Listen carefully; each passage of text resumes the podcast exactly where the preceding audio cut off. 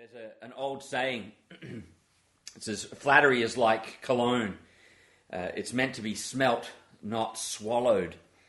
Uh, Proverbs puts it a little bit like, like this way A man who flatters his neighbor spreads a net for his feet. Uh, as we have looked at what uh, happens here in Luke chapter 20 and seeing what's, what's going on here, the, this unlikely group of people have come to, to Jesus and they're going to question him. They're trying to, to, uh, to get him to, to slip up. And they start by flattery, trying to get on his, his good side. And so in Luke chapter 20 and, and verse 21 says, Then they asked him, saying, Teacher, we know that you say and teach rightly, and you do not show personal favoritism, but teach the way of God in truth. So this dripping with, with flattery there. It reminds me of one of those iconic quotes from, from Star Wars It's a trap! Uh, and that's exactly what this is. This is a trap. They're throwing out the, the honey, they're, they're uh, pouring out this flattery in a way that ho- they're hoping will trap Jesus into their uh, little schemes to be able to take him and get rid of him. Uh, and it's a group of, of unexpected allies here we saw last week as we looked. And we're going to finish this week looking at, at this question, which comes from the, the Pharisees and the scribes, before we move on next week to the Sadducees take their turn. And so we'll talk about them next week. But just as a way of reminder of where we were, Luke chapter 20 Verse 20 says So they watched him and sent spies who pretended to be righteous, that they might seize on his words in order to deliver him to the power and the authority of the governor. Then they asked him, saying, Teacher, we know that you say and teach rightly, and you do not show personal favoritism, but teach the way of God in truth. Is it lawful for us to pay taxes to Caesar or not? But he perceived their craftiness and said to them, Why do you test me? Show me a denarius. Whose image and inscription does it have? They answered and said, Caesar's. And he said to them, Render therefore to Caesar the things that are Caesar's, and to God the things that are God's.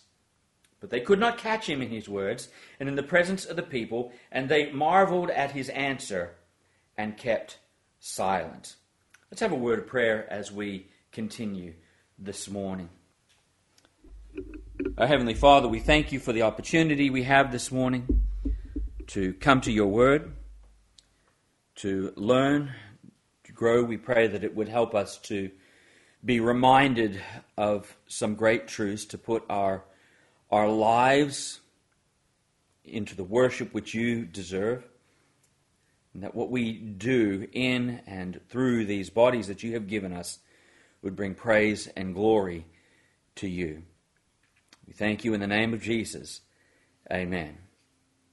So here the plan of we've seen is to send these spies in to trick Jesus. And the, the question they bring up is, is one where we saw last week would, would cause different answers from different people, but the hope is that he will answer one way or another so that they can eventually, really, the end game is to get Rome involved so that Rome will kill him.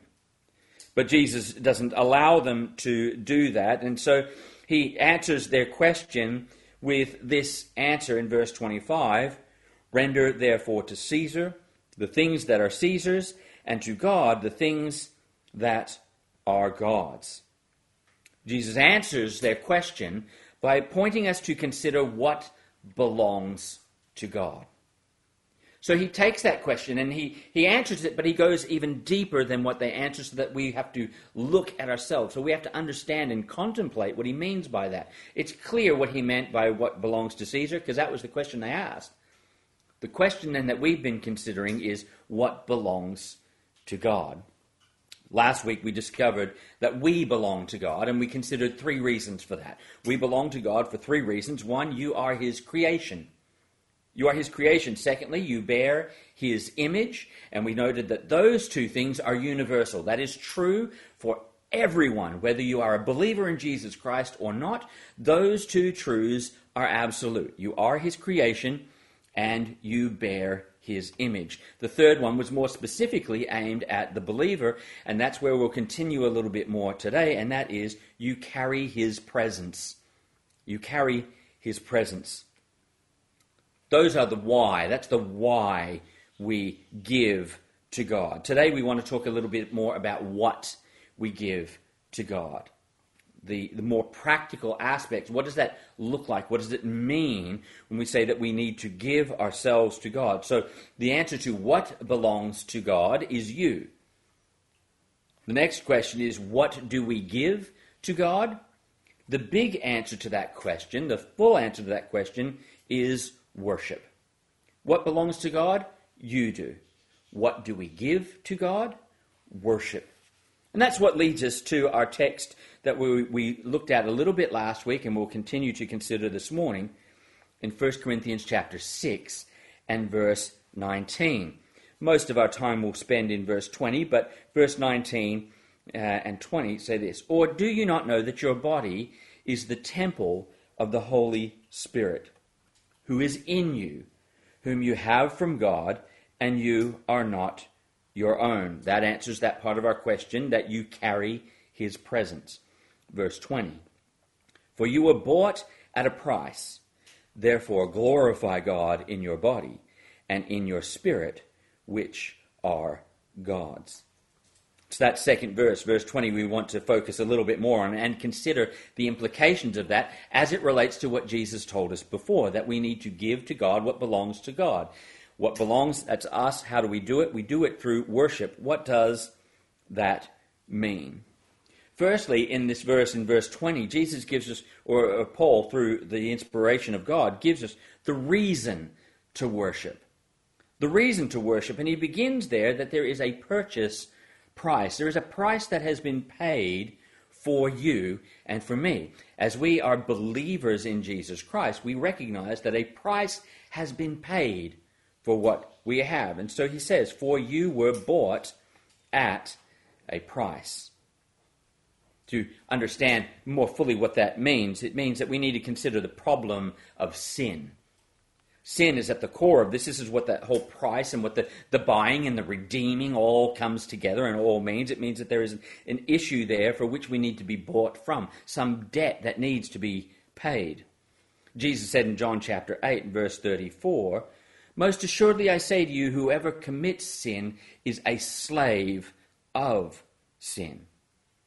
Paul reminds us of the same thing in Romans when he says, But God be thanked that though you were slaves of sin, yet you obeyed from the heart that form of doctrine to which you were delivered. That is, there was a point where we were enslaved to sin, and what he is doing and what he did when he bought that, bought us, or paid the price for us, is that he freed us. The price of sin, which we have, have talked very often about and, and remind us of often. The price of sin is what needed to be paid. What can't pay for sin? We're told in 1 Peter, knowing that you were not redeemed or bought back with corruptible things like silver or gold from your aimless conduct received by tradition from your fathers. That is, there's no way that you can buy yourself out of this. You can't buy yourself out of this. Everything that we, we do is always tinted, is always tinged by this slavery and this imprint of sin on our lives. And the debt for that, as we, we know so well from Romans chapter 6 and verse 23, is death. For the wages of sin is death. James reminds us in James chapter 2 and verse 10 that it only takes one small offense to make us guilty. If you offend in any point, you're guilty of it all. You don't have to keep uh, uh, um, all of it and you can pick and choose the bits as long as you keep the whole mostly.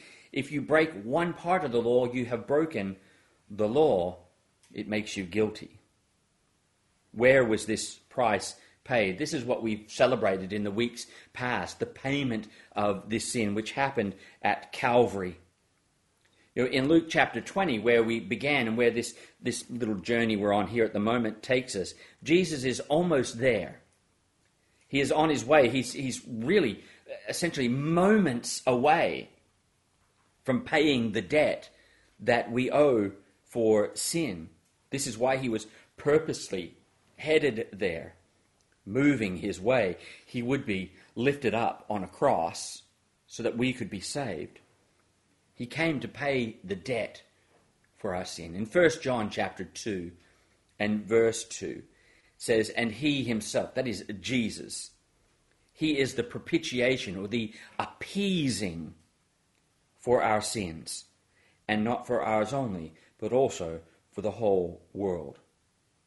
See, these, these Pharisees and these Sadducees and the Herodians and the scribes and all those who were trying to come against Jesus because he was undermining their authority and undermining their, uh, their hold on the people. They thought that their, their plan would trap Jesus. They thought that if they came and they could, they could trick him some way and trap him, and then Rome could take him and they would be free of him. But they were playing right into his plan. Jesus was using their trickery. He was using their, their schemes and, and their flattery and their, their mocking, all of that. While they thought they were trying to get him, he was using that to bring about his great purpose. He was using them to achieve the purpose which he came for. And in just a few moments from, the, from there, a, a, a, couple of days uh, at, at best, he would be hanging on a cross as a result. What do we do with, with this? What is the reason for worship? Jesus has come and he's paid the price. He purchased the price to buy us from sin. And as I say so often, what this means is it leaves us in a place where there must be a decision made, a, a personal acceptance happens. What do I believe? What do I do with what Jesus did here? In Acts chapter 16 and verse 31, Paul is witnessing to uh, a family, the, the Roman jailer in Philippi, who had, had arrested him and, and then who uh, saw him escape by God's great power and brought him to his family. And, Jesus, and Paul tells them about the gospel, and in reply, they want to know, What do we do? They said, Believe on the Lord Jesus Christ, and you will be saved, you and your household. Galatians, Paul reminds us, but the scripture has confined or all under sin, that the promise by faith in Jesus Christ might be given to those who believe. We can be free from this burden of debt, this slavery of sin, by believing on Jesus Christ. Jesus is the purchaser. He is the purchaser. He has purchased us from God's wrath. See, contrary to what some people want to believe or what some people say and do, we were not being held uh, by Satan to where we, God owed Satan anything. God didn't pay the debt to pay Satan so he could free us from Satan. The, the reason we are under judgment and the reason that we will find death is because we are under the very wrath of God. The debt that is owed was to God. We are under his wrath. In 1 John 2, verse 2, which we read just a moment ago, it said, And he is, and he himself is the propitiation for our sins. That is, the appeasing of our sins. Jesus was the one who appeased God's wrath. Who appeased God's wrath. So he purchased us from God's wrath. He took us out from under the wrath of God and he purchased us to God's love. He pays the price, which removes us out of God's wrath, from under his wrath, and places us into the very love of God. Back in Romans chapter 5, uh, Romans chapter 5 and verse 8, it says, uh, it says here in verse 8, But God demonstrates his own love toward us, in that while we were still sinners, Christ died for us. Much more than having now been justified by his blood, we shall be saved from his wrath through him. Verse 10. For if when we were enemies we were reconciled to God through the death of his Son, much more, having been reconciled, we shall be saved by his life. And not only that, but we also rejoice in God through our Lord Jesus Christ, through whom we have now received the reconciliation. See, those verses tell us that, that very thing that we were bought, that we were purchased, that we were brought out from God's wrath and brought into God's love. So, the first thing that we're reminded of here as we look in verse 20 of 1 Corinthians 6 is that there is a reason for worship. And the reason that we, as the people of God, have for worship is that we were bought with a price.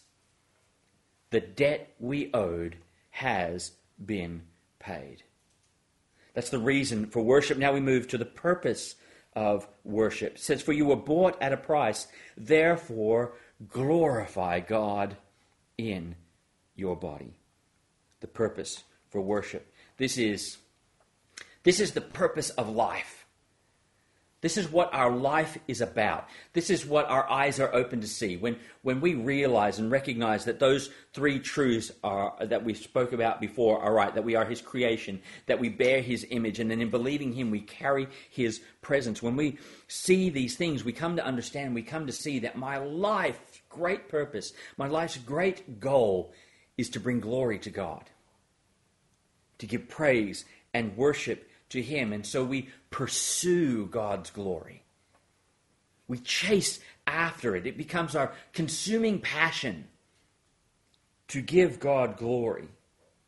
See, contrary to what our world thinks and, and to what we are naturally inclined in our own selves to think, we are not the highest goal of life. The highest goal of life is, is not me, is not what makes me happy, is, is not what satisfies me. I am not the highest goal of life. The duty of every Christian is to pursue the glory of God. In 2 Corinthians chapter 5 and verse 15 it says, And he died for all, that those who live should no longer live for themselves but for him who died for them and rose again. See, when Christ died, and I believe that, I, I, understand that now my life is not my own. It is now His, and I will give my life for Him. Pursuing anything other than God, chasing after anything other than God that I think will satisfy it's, it's to settle for less than what I was created for. It's to settle for less than, than what I was designed for. We were created for more than ourselves. We find satisfaction and true joy and peace and contentment in more than ourselves. We find it in God Himself. Now, this is not an option. So, the idea to pursue the glory of God, to live for the glory of God, and to live my life in worship, this is not an option for the believer.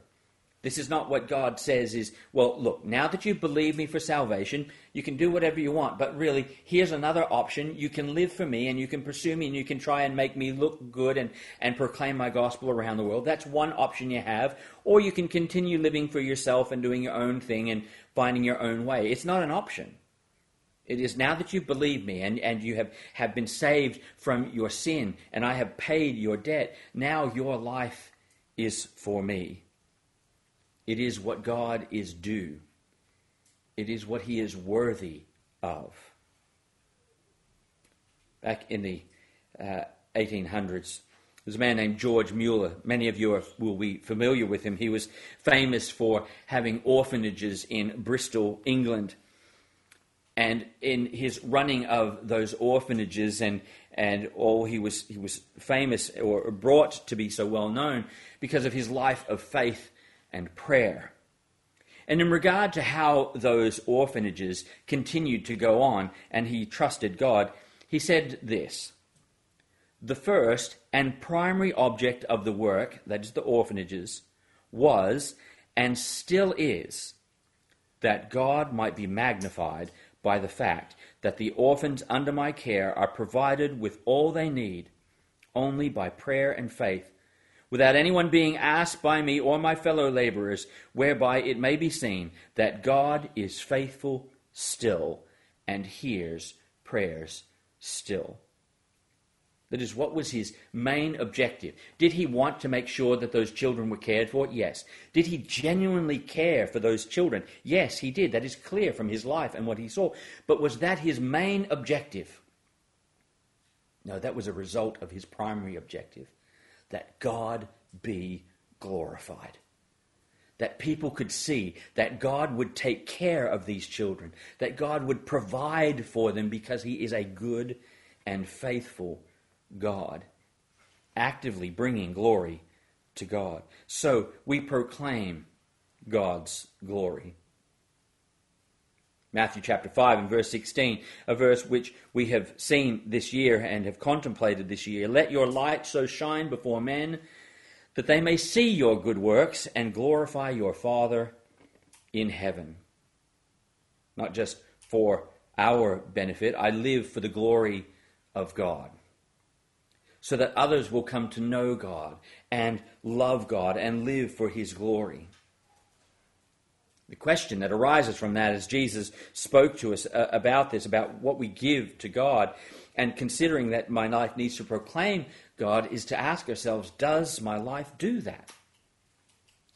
Does my life show the glory of God so that others will see God, want to know God, and live for Him?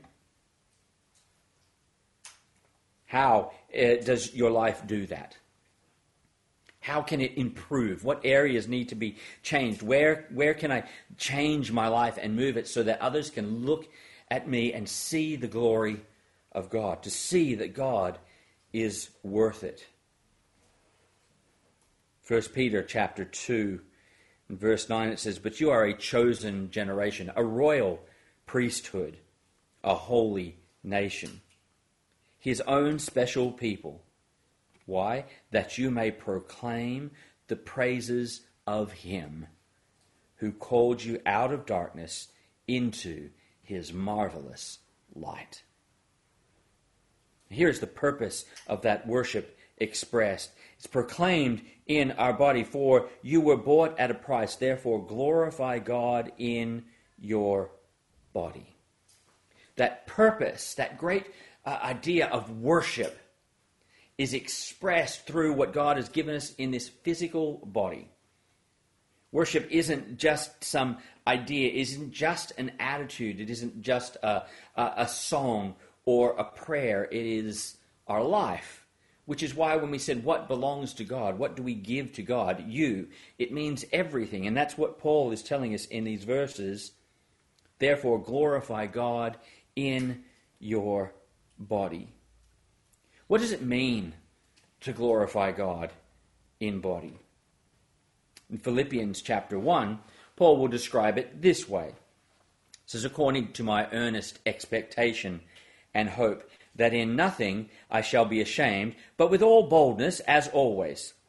So now also Christ will be magnified in my body, whether by life or by death. That is, I will live every moment of this life up to and including my death for Him. So that people can see that God is great, that God is faithful, that God is worthy, that God is good. Can I give just a, a couple of, of areas of life where that uh, can be seen to be true? And in each of these, uh, in considering them it, it's not a fun thing to consider, and I certainly don't enjoy considering these things because in every area I'm about to mention, there are glaring issues in my own life. Areas that I know in my own life where I fall short, fall way short of bringing glory to God in these areas, and these are things that I'm reminded I must pursue. I must bring into subjection. The first is in our relationships. In our relationships. You're living selflessly is a, a life that reflects Jesus Christ. Back in, in Matthew chapter 20, let me just read a few verses here from Matthew chapter 20, uh, or in verse 26, we'll get to where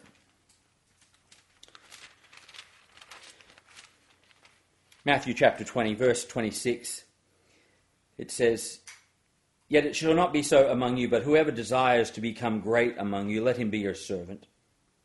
And whoever desires to be first among you, let him be your slave, just as the Son of Man did not come to be served, but to serve, and to give his life a ransom for many. You're living a life of selflessness is a life which reflects Jesus Christ. We live for the good of others when we give ourselves and sacrifice ourselves in our relationships so that others can grow, so that others can be better, so that others can have what they need and see Christ. That is Christ likeness. This is true in, in our emotional way we interact and relate emotionally and, and physically. It's true in our relationships with the unsaved around us as much as it is in our relationships with the saved. It's true in our marriage relationships and it's true in our family relationships, in, in all of those aspects. As we move forward, as we think of this about how to glorify God in our relationships, think of a relationship. It probably won't be hard for you right now to be able to think of a relationship now where you say, that relationship needs growth. It needs to express the glory of God more clearly, more fully. How can I do that? How can I bring glory to God in my relationship with my children? How can I improve or show the glory of God more completely in the relationship with my wife or with my neighbors? How do I need to move in those relationships so that God is seen to be all that He is? So we proclaim it in our relationships, we proclaim it in our words.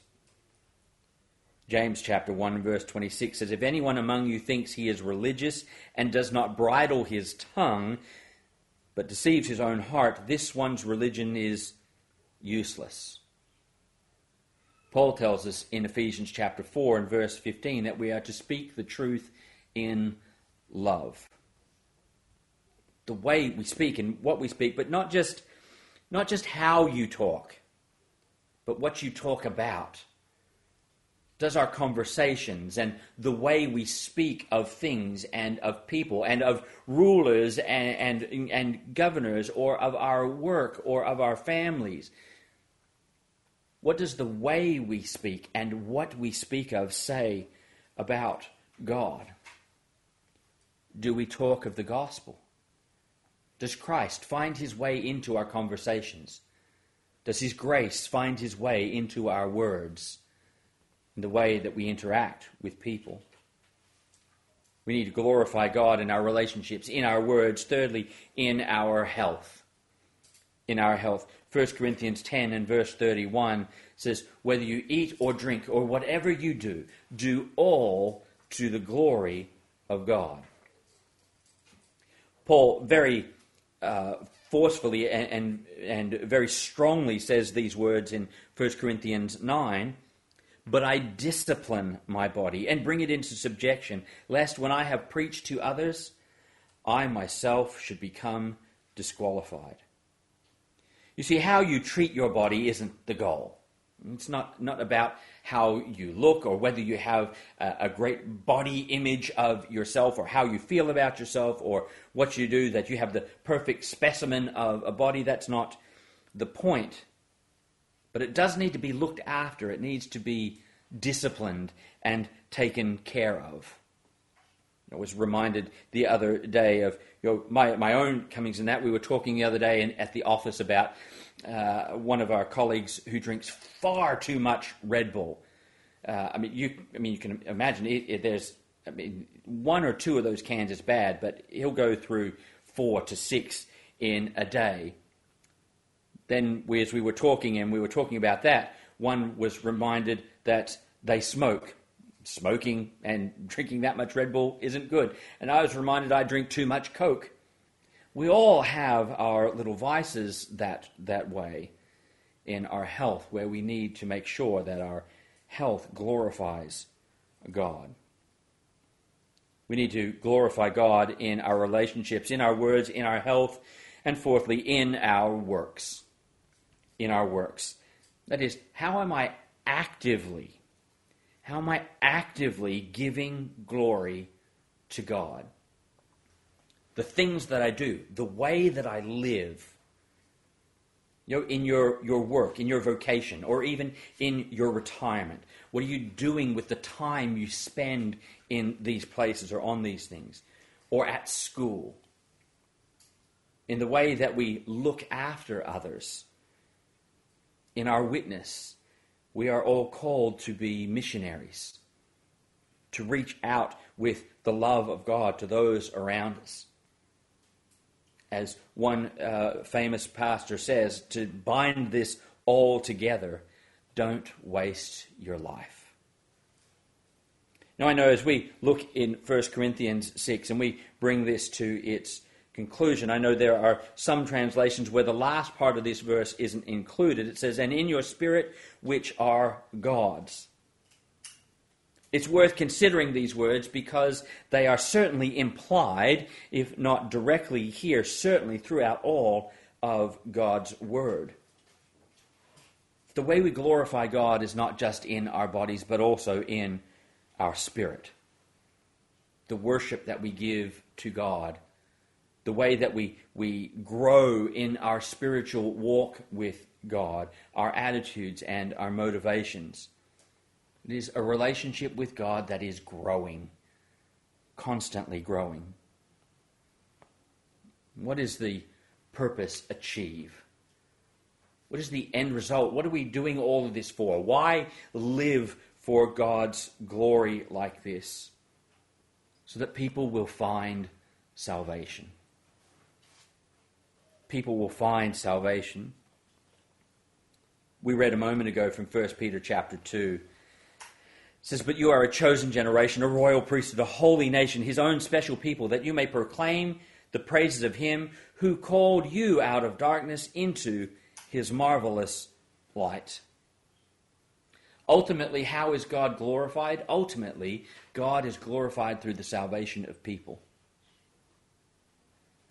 I want my life, every part of it, to help people find Jesus, not hinder them. I want people to look at my life and as much as is possible within me and by the grace of God at work in me, that they can see God, that they will be drawn closer to God, that they will be helped to grow in God and find salvation in Him, not hindered by me.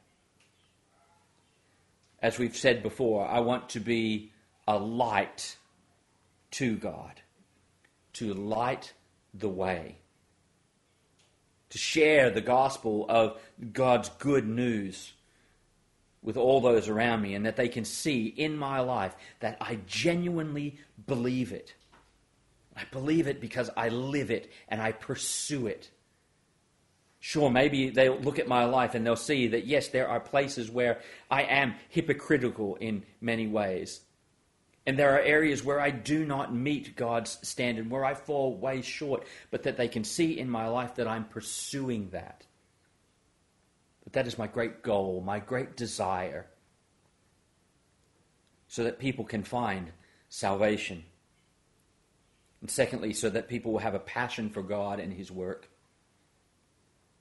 You know, if anything can come from my life, if these two things can be the legacy that are left behind in my life because of the way I live, because of what I give for God, that people will find salvation, and that in finding salvation they will grow to have a passion for God, if those two things can be seen in my life when the time comes for me to leave this world, I will have done what I believe is the best. God's glory is achieved when his people are passionate for him passionate for his work, that, that in our living for God, that we can inspire others to live for God, uplift them, encourage them, educate them, and empower them to live for God. Are we desperate for him, passionately pursuing his glory? We belong to God because He created us in His image and for His glory. What rightfully belongs to God is our worship. It begins by rejecting the lies of sin that I am my own ruler, believing that I am accountable to God, and submitting to Him in repentance and faith. Then that salvation that we find in Him puts us in an amazing place. We're saved from sin, and we're saved from death, and we're brought out of wrath and into life. We're brought into fellowship with God. And worship becomes our goal. Worship becomes our great purpose and our great passion of life. You worship God with all you have and with all you are to proclaim and live for the glory of God. See, the world doesn't need to see more Christians. What the world needs to see more of is Christ doesn't need to see more religious people. It needs to see people who are genuinely pursuing Jesus, who are showing the way to Jesus. The reason we need to give our lives to God is because it belongs to Him. Does my life, does your life proclaim the glory of God? Am I listening to the Spirit? And am I aligning myself and my life to the Word of God? There's a poem by Christina Rossetti, which we sing usually at Christmas in a song. The idea is, is as the, the wise men and the shepherds come to Jesus, they're looking at him saying that the wise men give their gifts and the shepherds can, can give their songs, but what can I give, poor as I am? I will give him my heart. This is what belongs to God. This is what he deserves. It is what he is worthy of.